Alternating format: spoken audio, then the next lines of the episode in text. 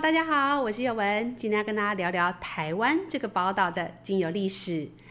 我们在学习芳香疗法的过程，或者是佑文自己在教芳香疗法的时候呢，都会常常会教到许多西方的芳香疗法使用的历史，像是所谓的盖特佛赛呀、茉莉夫人等等，也会教一下呃所谓的华佗，或者是以前的《黄帝内经》等等的使用这些精油植物的知识历史。但是我们好像都没有认真的来去了解跟认识台湾的精油植物。今天佑文就要带大家来进一步了解台台湾为什么可以成为一个宝岛，为什么拥有这么多丰富的物种，在台湾的精油历史跟台湾的精油植物又有哪一些？大家可以来仔仔细收听这一集的节目。那么在这一集节目播出的时候呢，我相信应该也很靠近农历新年了，也请大家记得把这集储存起来，这样子呢，你在过年的时候呢，出去出游啊，或者是跟亲戚朋友分享的时候，你就可以更加的了解台湾的这些常见的精油植物喽。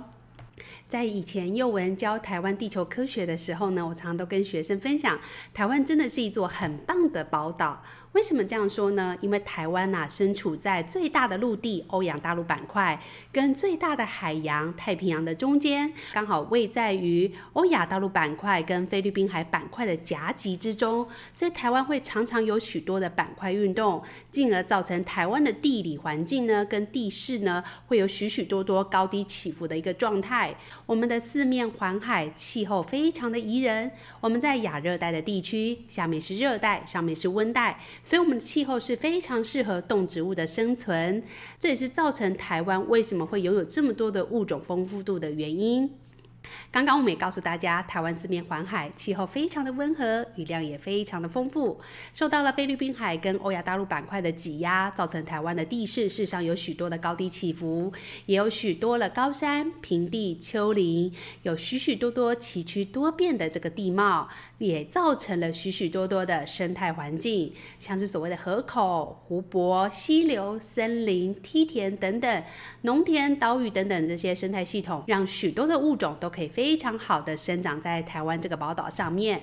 那台湾为什么可以说是物种丰富度非常非常高呢？我们以台湾来说呢，台湾的总面积大概是三万六千平方公里，但是听起来好像有点少哎，没有错的。我们来看一下数据的部分，台湾的土地总面积大概是三万六千平方公里，大概只占整个世界上的土地面积的百分之零点零二七而已，真的是非常非常小的一块弹丸之地呀、啊。可是呢，虽然是我们这么这么小，但是台湾拥有的这个物种啊，拥有五万七千四百三十九这么多，大概占全世界的物种已经知道的这些物种里面，大概占了百分之三点八，其实是非常多的哦。那以上这些数据都来自于台湾二零一四年八月的这个台湾物种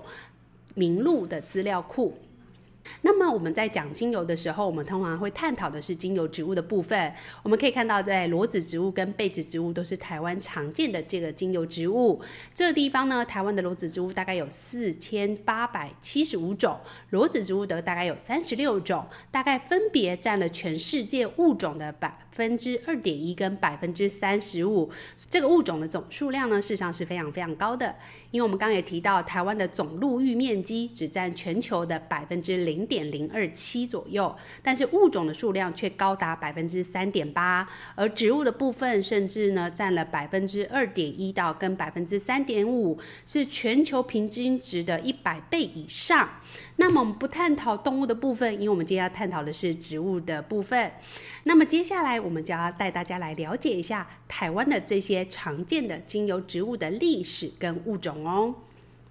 熟悉台湾历史的朋友一定知道台湾的历史划分，我们可以从三万年前的旧石器时代，进而到了新石器时代，然后呢进一步到了金属器时代，像是所谓的十三行文化，进而慢慢到了十四世纪的时候，元朝在澎湖成立了这个巡检司。慢慢呢，历经了荷兰人、西班牙人、明郑时期、清廷、日本殖民，再到现在的中华民国，这段时间呢，拥有许许多多的外来民族入侵台湾，或者是占领台湾。但是这些人也为台湾带来许多的芳香植物。那我们就进一步来透过这些芳香植物来认识台湾的精油历史。这是芳香闺蜜的工商时间，也是不可以跳转的工商时间哦。叶文自己本身是一个 i 菲跟 NAHA 高阶认证的芳疗师，也同时是许多美容媒体 SPA 店的品牌顾问。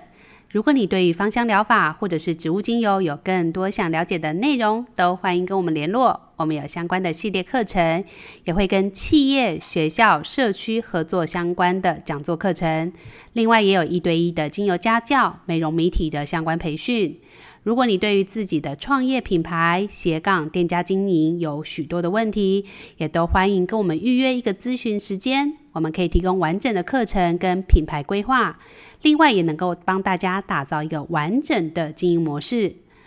不管是你或者是身边的朋友有相关的问题，都欢迎你分享我们的资讯给他哦。你可以到我们的粉丝团跟我们联络，或者是到底下的资讯栏找到我们。史前时期到大概十五、十六世纪的时候呢，这段时间的台湾主要是由南岛民族主要为居住者。那么那时候引进了许多原生的，像是所谓的姜。稻米、小米、槟榔等等的植物，那么其中的常见的芳香植物，第一个出现的就是所谓的山胡椒，也就称之为山鸡椒。在精油里面呢，我们常见的山鸡椒也是泰雅族民族会所称的马告。那么，不管是在泰雅族称为马告，或者是泰鲁格、塞夏族，他们都有不同针对珊瑚礁，也就是山鸡椒的名称。所以你会常常听到有许多不同的叫法，但他们指的都是这只珊瑚礁、山鸡椒。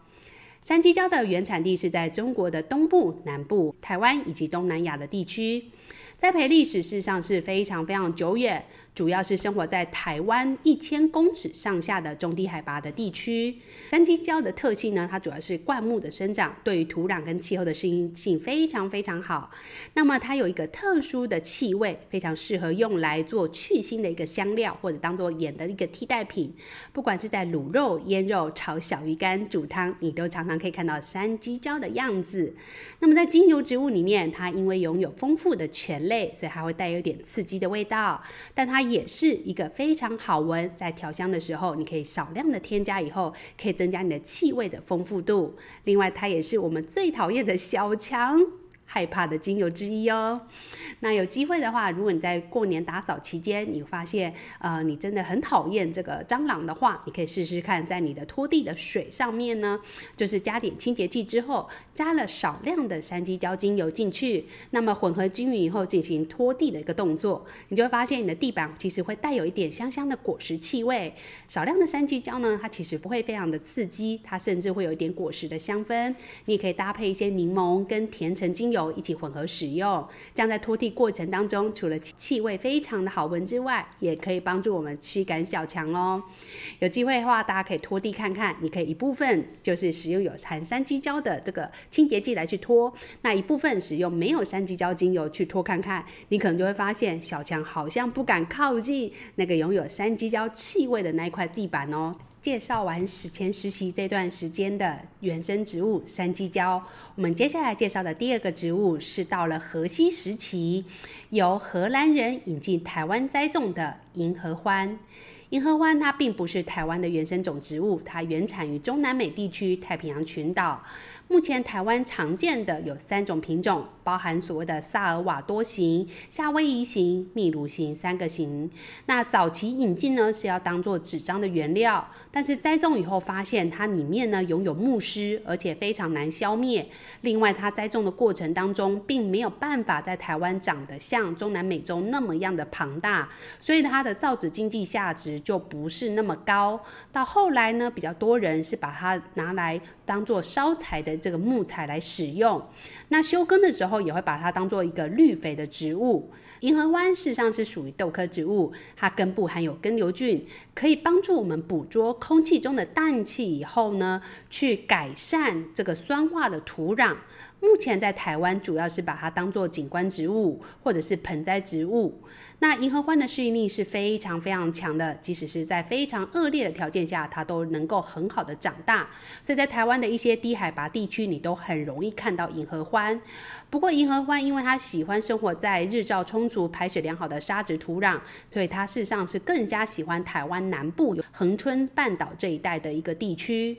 但是银合欢整株事实上是有毒的植物，尤其是它的种子，它的根部也会释放毒素，然后它的荚果种子里面也还含有生物碱。如果你误食的话呢，它可能会破坏动物的身体，抑制身体的机能运作。早期台湾呢，在畜牧业如果饲料欠缺的时候，可能会去割取银合欢的叶片跟荚果来去喂养这些经济的动物。可是这时候呢，就很容易造成一些中毒的现象。早期台湾医疗并不发达的时候，也有人认为银合欢是具有疗效的，所以他们认为它的根跟皮呀可以消肿发炎，然后呢种子可以驱虫等等的。但是呢，在不管是在食用或者是应用在身体上以后，就发现引起了腹痛、腹泻、恶心。呕吐、呼吸急促、心跳加快等等的不舒服的现象。那如果你真的在野外不小心吃到的话，也要记得要尽速就医。那这个部分是在台湾荷西时期引进的这个方芳香植物。